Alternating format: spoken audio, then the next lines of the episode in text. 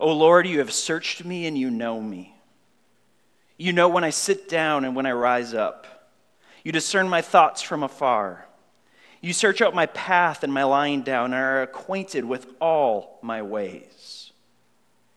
Even before a word is on my tongue, behold, O Lord, you know it altogether. You hem me in, behind and before, and lay your hand upon me. Such knowledge is too wonderful for me. It is high, I cannot attain it. Where shall I go from your spirit, or where shall I flee from your presence? If I ascend to heaven, you are there. If I make my bed in Sheol, you are there. If I take the wings of the morning and dwell on the uttermost parts of the sea, even there your hand shall lead me, and your right hand shall hold me.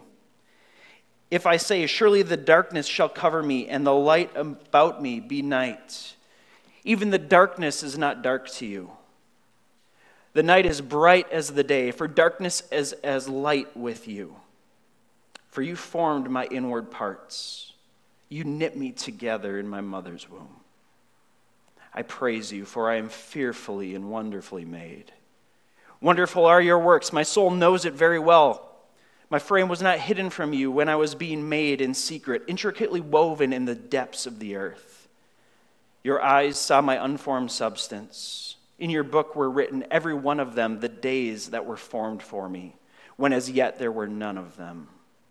How precious to me are your thoughts, O God. How vast is the sum of them. If I would count them, they are more than the sand. I awake and I am with you still. Oh, that you would slay the wicked, O God. O men of blood, depart from me.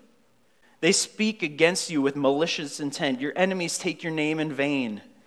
I, do I not hate those who hate you, O Lord? And do I not loathe those who rise up against you? I hate them with complete hatred. I count them my enemies. Search me, O God, and know my heart. Try me and know my thoughts, and see if there be any grievous way in me, and lead me in the way everlasting. Lord, have your way among us this morning, and lead us in the way everlasting. For your glory, for our good, and the advancement of your gospel, we pray. In Jesus' name, amen. You may have a seat. Well, while I was on sabbatical, I spent some time with a counselor, a pastoral counselor, to just work through some things in my own soul. Yes, I'm a mess. I'm broken. I have things to work through. So do all of you. You should all get some counseling. Amen? I know a lot of you have seen counselors and are seeing counselors, and I think it's a great thing for us to do because we live in this world filled with so much pain and brokenness, and we contribute to a lot of it, and we are recipients of a lot of pain and brokenness and offenses. And so I spent some time with a counselor over sabbatical, and after he listened to me whine and complain for a while, some of it was about you. I'm surprised, right? Being a pastor, I have to stand in front of you week in and week out and get your emails. It's awful. But I love you. I spent some time just kind of, kind of sharing with him some things that were in my soul and some things that I was wrestling with. And honestly, a lot of it had to do with just my own comparison, comparing myself to other pastors, comparing myself to other leaders, and expectation, sharing with him what I thought people expected of me as a pastor or me as a leader. All of us deal with comparison and expectation, right? And then pastors have their own little issues to deal with as far as comparison and expectation. And so I was sharing with him some of this junk in my soul. And he said, Andrew, I want you to read Psalm 139. Blech, puke. Because for me, as soon as he said it, I knew what this psalm was. I grew up in the church. Psalm 139 is a passage that has been used in women's ministries. I'm not a woman. It's been used in children's ministries. I used to be a child. And it's been kind of co opted by the pro life movement to talk about life beginning at conception, being formed in the womb. And I think it's good and right to use this passage for pro life discussions and thoughts. I think it's good and right to use this passage in children's ministry. And I think it's good and right to use this passage in women's ministry. But I thought, what, why should I read this passage? But I did what I was told. I started reading Psalm 139. And it hit me. I've never read this psalm for myself. I've always read it with other people in mind, other things in mind, kind of theoretically thinking that, yes, all life is sacred, life matters, people matter, life is sacred, but I've never turned it onto myself and, and actually thought, Am I fearfully and wonderfully made? I mean, theoretically, yes, I know that. Human life matters. I'm a human, right? But, but what's unique about Andrew? How did God form me? How did God wire me? And so my first reaction was I'm going to discard this psalm. I'm going to do my, do my assignment from my counselor, but it's not going to mean anything for me. And as I continued to read this psalm, God continued to massage into my soul this message that I needed to hear. So I'm going to share it with you, and I think it's going to be helpful to some of you. Let me summarize Psalm 139 in the way that God kind of helped me to understand this. Here's, here's a statement that I wrote for myself that I want to share with you. To live secure in an age of insecurity created by a culture of soul sucking comparison, expectation, deconstruction, and accusation, you must embrace who God created you to be and res- resist violating yourself and God by trying to be someone you're not. See, God wants His children, His sons, and His daughters to live with security. To have eternal security, yes, but also to know that we are in His presence, that we are in His arms, that we have His love, that we don't earn His love by what we do, and we don't lose His love by what we don't do. I mean, scriptures is clear, the scriptures are clear on that.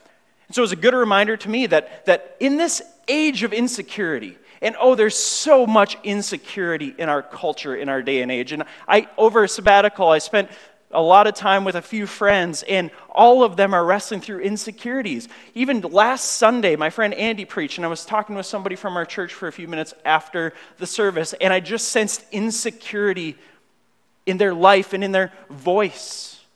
And it's because we live in this culture that's filled with soul sucking comparison. What do you think social media does?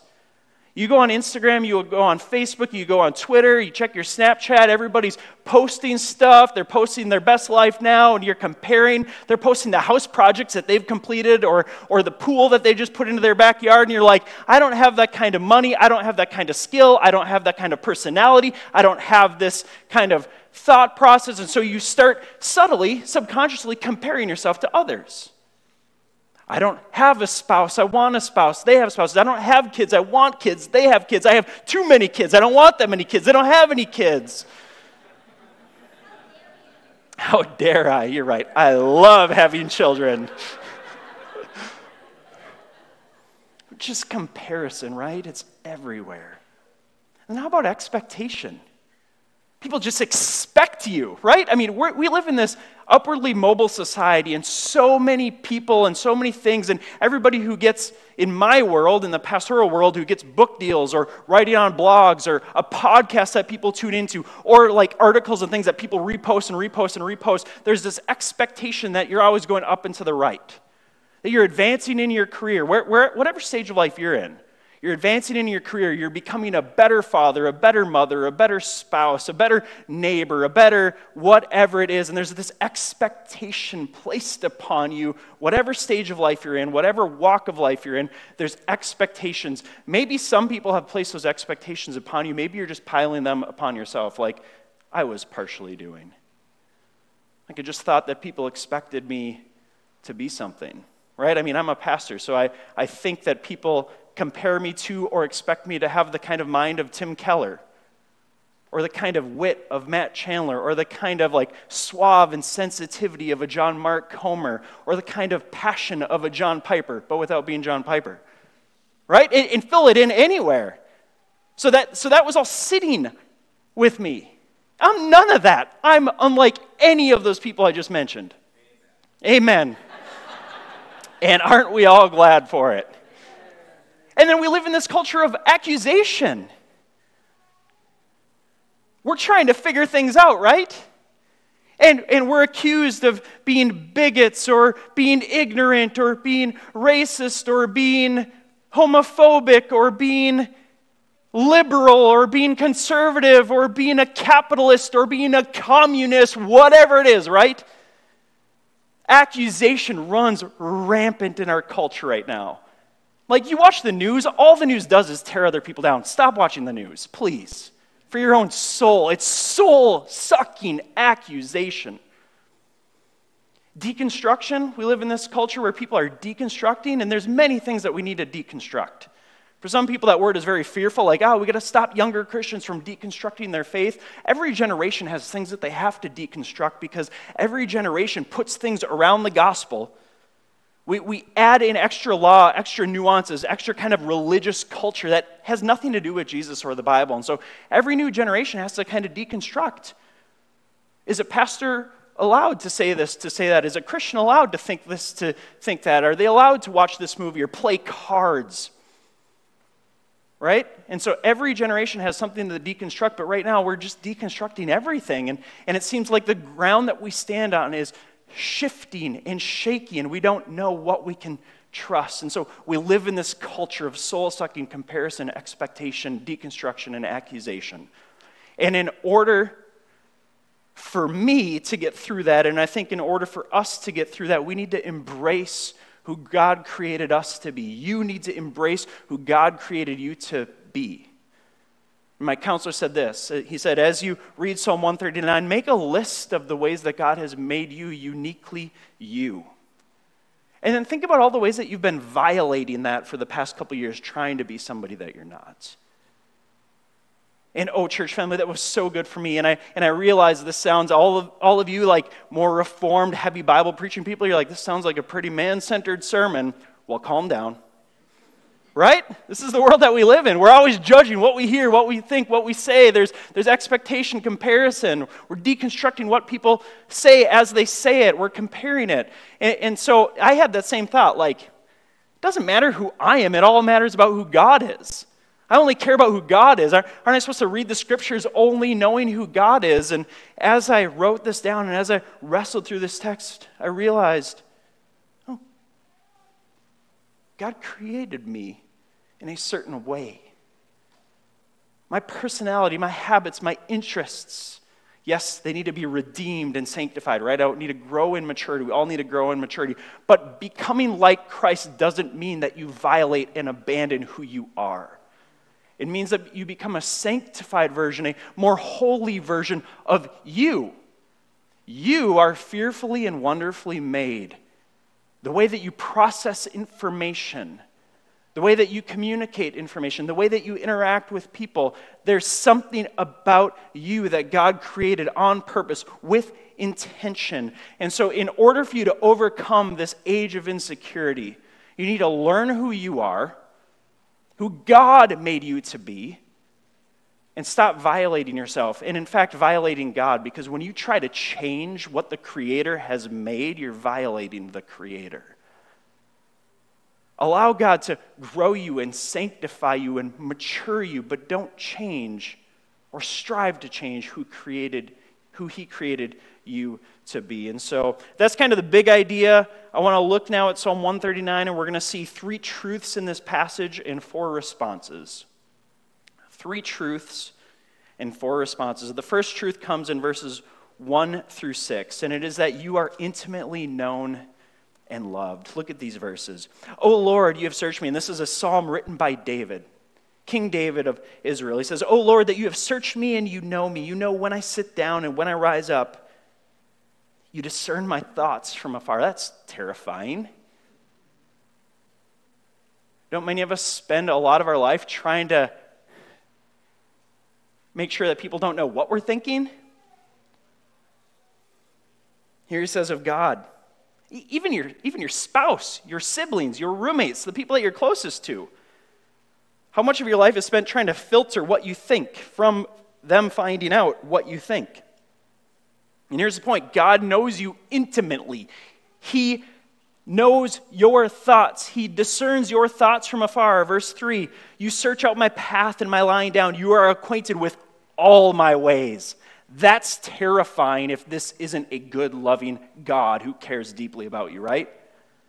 You know all my ways. Talk about being exposed. Talk about the, the the propensity to be naked and ashamed, for somebody to see everything and know everything. If we were to put your thoughts up on a screen behind us, if we were to put your, all your actions on, we would all run and hide and abandon. And here the psalmist is saying that God knows him intimately, as deeply as possible. God knows David, God knows you more than you know yourself. Even before a word is on my tongue, Behold, O Lord, you know it altogether. You hem me in behind and before and lay your hand upon me. Such knowledge is too wonderful for me. It is high, I cannot attain it. So much of our lives are spent hiding our true selves because we think we won't be loved if people see our true self, or projecting who we think we want other people to see. And here David is saying there's no hiding from God, there's no projecting to God. God knows you intimately and deeply, deeply. Even before you speak, he knows what's going on in your head and even before you formulate a thought like sometimes sometimes our bodies communicate what's really going on even before we can speak it right when we get stressed when we get sick when we get tired sometimes our bodies respond before we even can comprehend what's going on God knows even before our bodies know that we're stressed, that we're burnt out, that we're weak, that we're sick, that we're tired. Before we can articulate what's wrong, God knows. He's with us. We can't hide from Him. And here's the glorious truth He knows you intimately, and yet He loves you. That those parts of you that you think, if the people close to me know this thought, I'm not sure they'll still love me. The people close to me know this reaction, I'm not sure that they'll still love me. Let me tell you from experience there are people in this church who you can share all of those things with and they'll still love you. I've experienced that from you. Thank you, church family. But it's pretty human reaction to think, I, I got to hide or I got to project, I got to pretend or project. And here, David is saying, no, no. God sees you, He knows you intimately, and yet He loves you. The second truth here is that you are never alone. Verse 7 through 12. David says, Where shall I go from your spirit? Or where shall I flee from your presence? If I ascend to heaven, you are there. If I make my bed in Sheol, you are there. So, heaven here, he, he's saying, he's picturing heaven as high above, the heavens, the skies. Sheol, that, that was used in the Hebrew mind and language for the ground. So he's saying, as high as I can go, as low as I can go, you are there. If I take the wings of the morning, this is a reference to where does the sun come up? in the east, if I take my wings of the morning, where the sun rises in the east, and dwell in the midst, and dwell in the uttermost parts of the sea. David's in Jerusalem. The Mediterranean Sea is at the west, so he's saying as far as east is from the west, where the sun comes up, where the sun goes down over the Mediterranean Sea. As high as I can go, as low as I can go, as far east as I can go, as far west as I can go. God, you are there. Even there, your hand shall lead me. Think about that. Even there, your hand shall lead me. Wherever I go, God, your hand shall lead me. And your right hand shall hold me.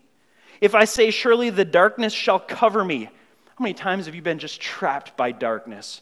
You've walked into darkness on your own, or something has happened to you, or somebody has done something to you dark, and you just carry this cloud of darkness, of shame, of depression, of anger. You don't even know, you can't even articulate it. And here David is saying, regardless of where I go, if I am your child, if I have been in a covenant relationship with you, my God, my Father, you are there. You don't abandon me in the darkness. You don't leave me when I go east. You don't leave me when I go west. Well, we all know that the, the you go west, young man, right? Because the evil goes east. Any Michael W. Smith fans? Like two of you. Such an old reference. I'm sorry about that. If I say, Surely the darkness shall cover me, and the light about me be night, even the darkness is not dark to you. You break into my darkness. You bring light. Even night is as bright as day, for darkness as, is as light with you. We just sang it this morning in the first song, Sons and Daughters. No matter where we go, we are close to the Father's heart. See, church family, here's the truth. If you are in a covenant relationship with God through His Son, Jesus Christ, there's going to be times where you rebel. There's going to be times where you run. There's going to be times where you kick and scream against your Father's good leadership, against Him trying to lead you into the green pastures. And There's going to be times where you run the opposite way. And here David is saying, regardless of where we go, regardless of what we do, if we're in a covenant relationship with God, God is with us. In the valley of the shadow of death, God is there. You can't outrun God's love. God doesn't stop loving you because of a series or a pattern of disobedience. Now, there's going to be some consequences for series and patterns of disobedience. There's going to be some discipline but God doesn't withhold his love or stop loving you because you run from him. He chases after you. He is everywhere. You can't run somewhere where God isn't. Third truth, verses 13 through 16. David writes, For you formed my inward parts, you knit me together in my mother's womb. I praise you, for I am fearfully and wonderfully made. Wonderful are your works. My, nose, my soul knows it very well. My frame was not hidden from you when I was being made in secret, intricately woven in the depths of the earth. Your eyes saw my unformed substance. In your book were written, every one of them, the days that were formed for me, when as yet there were none of them. You are wonderfully made. My fear is that far too many of us who, who grew up in Christian circles, and if you didn't grow up in a Christian circle, you've maybe heard this like taught to you in a way where it's just not quite filled with as much truth. Like, you're wonderfully made, period. Well, who made me? Why am I wonderful? If there's no wonderful creator, if there's no fearful God, I love how David here says, I praise you for I am fearfully, wonderfully made. Verse 14, wonderful are your works.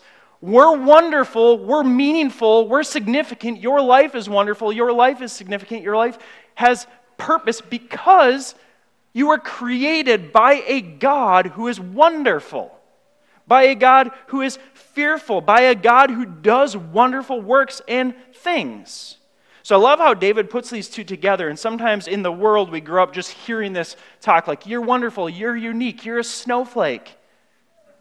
No two are alike. That's true, by the way. You are a snowflake. Because God wonderfully made you. See, see the cliche and kitschy nature of this passage? It can be really puke factor. But there's something so rich, so needed here, at least for my soul. So if I'm just preaching myself today, that's fine, but I think you need this as well. David says, You formed my inward parts. You knit me together in my mother's womb. David's self reflecting here. He's not using this passage in a cultural political movement. He's not using this passage towards others. He's reflecting and he's saying, God, you made me fearfully and wonderfully. I'm different than all the others. You knew me in my mother's womb. In fact, David in Psalm 51, he says that his mother bore him in sin. She conceived him in sin. There's debate about what that means. We don't know who David's mother was. His dad was Jesse. We don't know David's mother. There's, there's some Jewish tradition that thinks like David was born out of adultery, and that's why he was kind of rejected by his other brothers and why he was kind of the outcast. And when, when they were looking at Jesse's sons to be the king who would replace Saul, David was overlooked. And, and, and, so David is, we don't know. We don't know who his mother is, but there's, it, it's very possible that he had some insecurity because he never fit in with all of his older brothers. He was always kind of the outcast of the family. He was overlooked in the family. And yet he's reflecting and saying, I am fearfully and wonderfully made. It's not just David. I mean, evangelical churches, for the most part, have no problem using this passage for other people. But then when you're wrestling with sin, or when you're comparing yourself to people who, per, who you perceive to be better Christians than you, this is something that we do. We like see somebody, a role model, a Christian figure that we want to imitate, and we start to change to become like them. Let me tell you, there's no life in that. Hebrews 13 says, Remember your leaders who spoke the word of God to you and imitate their faith. It says imitate their faith. It doesn't say imitate their life. You can't change your personality to be like somebody who you look up to. You can look up to their faith. You can imitate their faith. You cannot become them. Your personality, your wirings, your likes, your interests, your hobbies are different, and you must embrace that if you want to live fully for God. And I think sometimes we, we kind of whitewash our personality, we whitewash our interests, or we, we, we like, in the Christian church, we sometimes we become like, I don't know. Jesus calls us to die to self, right? Pick up our cross and follow him daily. And that's truth. Jesus teaches us that, but he doesn't say lose your personality. Check your personality at the door. Check your hobbies, your interests, your likes at the door and become like everybody else. No. We're called to, to, to grow in the fruit of the Spirit love, joy, peace, patience, kindness, goodness, gentleness, faithfulness, self control. All of us. But love looks different for all of us. We express it differently. Some of you love giving hugs, some of you hate hugs. Some of you love sending notes to people, remembering their anniversaries or their birthdays. Others are like, I've never thought of that in my life. In fact, I get these and I'm like, why did they waste their time sending me that? Right? But then we, we like to kind of judge people based off of how we're wired, and we think, well, if they would do what I do, then everything would be a little better. Or if I could do what they do, then I would be a little bit better. And you just got to come to a place where you realize like, do some self assessment. How has God made you? Maybe you should all do what I did on sabbatical. Read this and think, how has God wired me?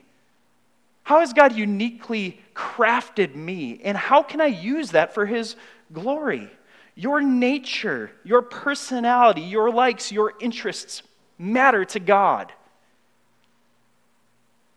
And He wants to use who He created you to be for His glory, for your good and the good of those that you do life with in the advancement of His gospel.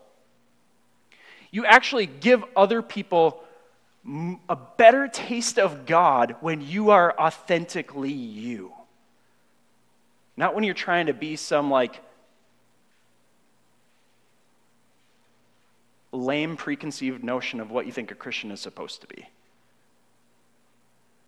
I went up, I did a couple silent retreats on my sabbatical, and I went, the first week that I was on sabbatical, I did a three day and three night silent retreat by myself. And I went up to this great hermitage, a cabin in the woods, at this place that I love going to. I've been going to this camp since I was three, and I, I wanted to maximize my sabbatical, right? So, first week, I'm like, all right, three months to like work on all this junk in my soul and get right with God. And so, God, let's do this thing. I'm going to fast. I'm going to pray. I'm going to read my Bible. I'm going to be on my face before you, worshiping you. And God, I want you to meet me like you did Moses in a burning bush. I want you to speak to me. I want you to discipline me. I want you to work me over. I know I've got sin that I need to repent of. I know I've got junk that I need to work on. And so we're going to get our relationship right. That was my thought. So I'm driving up. And I was like, I think I should fast, but also I kind of don't want to fast. because food is really good God, what do you want? Really, I really want to do what you want me to do. And so I get there, I drive in, unload my stuff, I walk down to the lake, and I'm like, God, what do you want me to do? And I heard his voice, not audibly, but it was him just massaging this into my soul. He said, What do you want to do? I'm like, Wait! I'm like, now, don't judge me if you're not a Reformed Christian. I encourage you to keep coming here because we're not all Reformed Christians leaning that way theologically, but I personally am a little more persuaded that way. I'm like, I don't get to tell God what I want. God tells me what He wants. I'm in submission to Him. He's my boss, He's my employer, He's my Lord, He's my master, He's my Savior. God, tell me what to do, and I will do it. And I just heard this gentle voice What do you want to do, Andrew? I'm like, so I had to wrestle with that. That's not right. And I was like, okay, if that is God, God, if that's you asking me what I want to do, here's what I want to do I want to go fish. There's a canoe. There's some reeds that I fished in when I was a kid, and we caught crappies, and I want to go see if there's crappies in those reeds, and I want to put a brat onto a hand whittled stick and cook it over a fire. But I think I should fast. And God was like, no. Drive to town, get brats. Let's go fishing together. Let's eat brats together. Let's enjoy time together. And I did it. And it was so sweet. And the brat was a little salty, but the time was really, really sweet. And, God just, in that, the first week of sabbatical, God started massaging into my soul this reminder that, yes, yes, yes, you're my slave, you're my servant, you can bow down and kneel before me and worship me. That's all good and right. But I'm also your father. And I've created you wonderfully and different than anybody else. So maybe somebody else should fast on this retreat, but you know what? You're adventurous. You like exploring. You like nature. You love fires. You love crispy meat. And you know what? I want to enjoy that with you, my son. And so I spent time in communion with God, not violating myself or Him by trying to be somebody else or to come to Him in an inauthentic way. But I feel like God gave me the freedom to just come and to be with Him. And then you know what? This continued to, to make more sense to me as sabbatical went on. One morning I was journaling just about like what it means for God to be my father and for me to be his son and my kids came out and they were sitting by me, and I was like, what a poor relationship that we would have if it was a one way street. If I was just like, hey, kids, do this, do that, do this, do that. I want to do this. I want to do that. I want to do this. I want to do that. And it was this profound moment where God was like, the same way that you care about what your kids care about, like when, when you have days with them, when you, when you do a date with your daughter Avery, your son Judah, or your daughter Oakley, you say, What do you want to do? Because you, as a father, you take joy in doing what your kids want to do because they are wonderfully and fearfully made, and it brings you joy to do the things that they like to do. God was massaging into my heart the same thing is true for our relationship. I like what you like. I like to join you in what you do. Your hobbies can become my hobbies. Your pastimes can become my pastimes. Baseball, by the way, national pastime the things that you enjoy, I want to enjoy with you. I'm not asking you to violate yourself in this life of discipleship. I'm asking you to become more like me by enjoying time with me and bringing me with you as you go. You are fearfully and wonderfully made. You are uniquely a snowflake, Andrew. Keep that in mind. And I think it's good and right for us to keep that in mind. I mean, we live in the age of Enneagrams and Strength Finders and Myers Briggs and whatever you are on those things. God created you, nature, and then nurture wherever you grew up, whatever environment you grew up in, helped to form you in a certain way that, yes, there's some chiseling, some refining, some maturing that needs to happen, but God does not want to whitewash you and turn you into somebody else. You are fearfully and wonderfully made, just like David. David can say that because he's in a covenant relationship with God. You can say that if you're in a covenant relationship with God through his son, Jesus Christ. And then you must embrace who God has created you to be so that you could flourish, so that the people in your life could flourish, so that you could allow them to flourish. Because you're, you're always trying to conform other people in your life into your image or what you think they ought to be like or what you think a good Christian looks like, that's going to be devastating upon them. Some of you grew up in that kind of environment where parents, pastors, teachers, whatever, they're always kind of giving you kind of a narrow, like one dimensional view of a Christian. Let me tell you this life with Jesus is not one dimensional. It's an incredible adventure filled with mystery, filled with forgiveness, filled with friendship. And so embrace who God has created you to be and become all that He has created you to be in His power for His glory for your good and the advancement of his gospel. Now, four quick responses. Look at verse 17 and 18.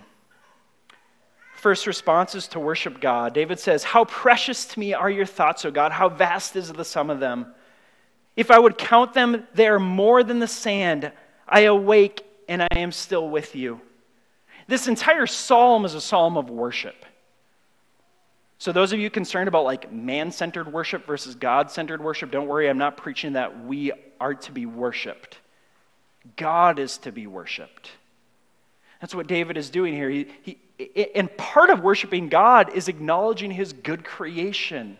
And embracing his good creation. But David says when he considers who he is, how God has made him, how God uniquely uses David's wirings, his likes, his interests, how God has orchestrated his life, it causes David to worship. How precious, God, are your thoughts.